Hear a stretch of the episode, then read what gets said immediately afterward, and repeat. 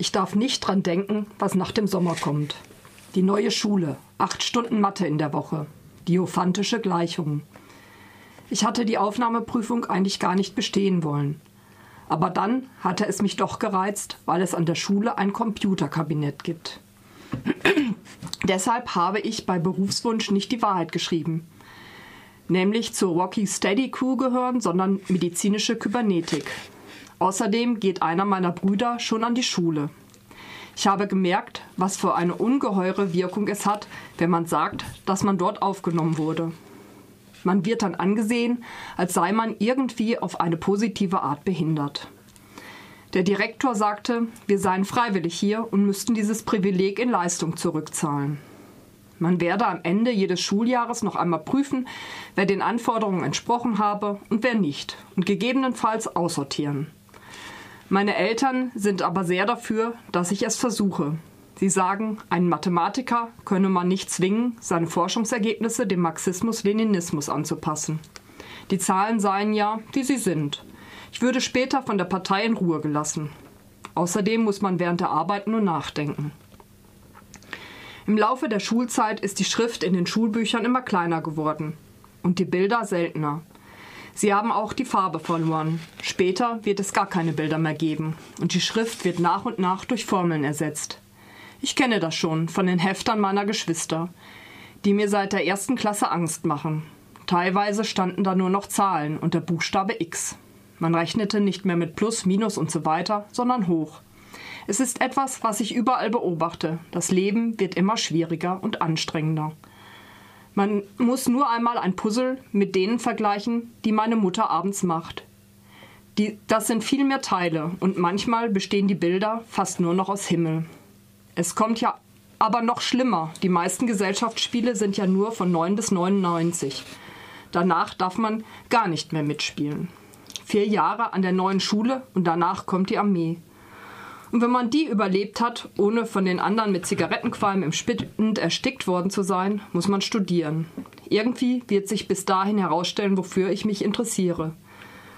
Bis jetzt hier eigentlich nur für Fernsehen und Geschenke auspacken. Klavierstimmer wäre vielleicht ein guter Beruf, aber dafür muss man blind sein. Wo werde ich später arbeiten? In einem Betrieb?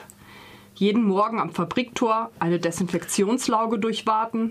Betriebe liegen immer hinter hohen Mauern und von drinnen hört man eine einsame Kreissäge und das Fluchen eines Mannes, der gerade über ein herumliegendes Mentalteil gestolpert ist. Bis zur Rente wird im Leben alles immer schlimmer. Zum Glück kann ich zur Not in den Westen gehen, wie in manchen Filmen, wenn ein Angestellter die Tür knallt. Ich kündige. Das muss ein schönes Gefühl sein. Da bist du ja endlich, würden unsere Verwandten in Rendsburg sagen. Schade, dass sie nicht in Ravensburg leben. Dies war ein Zitat aus Jochen Schmidts Schneckenmühle.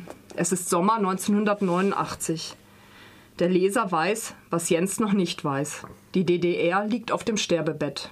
Nach einem Jahr und zwei Monaten wird die DDR von der Landkarte gestrichen sein. Aber die große Politik interessiert Jens weniger.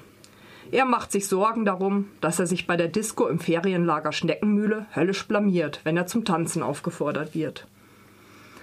Zum allerletzten Mal wird er hier, hieran teilnehmen. Die politischen Umwälzungen, die von den deutschen Botschaften in Ungarn und der Tschechoslowakei ausgehen, bleiben draußen. Die Jungs spielen Tischtennis, unterhalten sich über Mädchen, gehen widerwillig wandern, machen Wettkämpfe und genießen ihren letzten Sommer, der eigentlich nie enden solle. Zwischen den Zeilen spürt man aber schon die große Veränderung, die auf die Jungs zukommen wird. Erst verschwindet Wulf, der Gruppenleiter, Später dann auch noch die Gruppenleiterin Rita. Aber all dies wird nur so nebenbei erwähnt. Für Jens ist nämlich eines viel wichtiger. Er muss nur noch an Peggy denken, das sächsische Mädchen, mit dem er kurzzeitig durchbrennt und sein erstes großes Abenteuer besteht. Jochen Schmidt schreibt einen Roman über die untergehende DDR aus der Perspektive eines 14-Jährigen, der sich in einem Leben einzurichten sucht, zu dem es offensichtlich keine erreichbare Alternative gibt höchstens in Form von Westfernsehen und Westpaketen. Leider erzählt Jochen Schmidt nicht alle Handlungsstränge zu Ende und lässt seinen Leser in wilden Spekulationen alleine. In dem Moment, wo der Leser gepackt wird, wird er auch schnell wieder fallen gelassen. Das macht das Lesen zum Teil mühsam. Jochen Schmidt, Schneckenmühle, im Beck Verlag 2013 erschienen, hat 220 Seiten.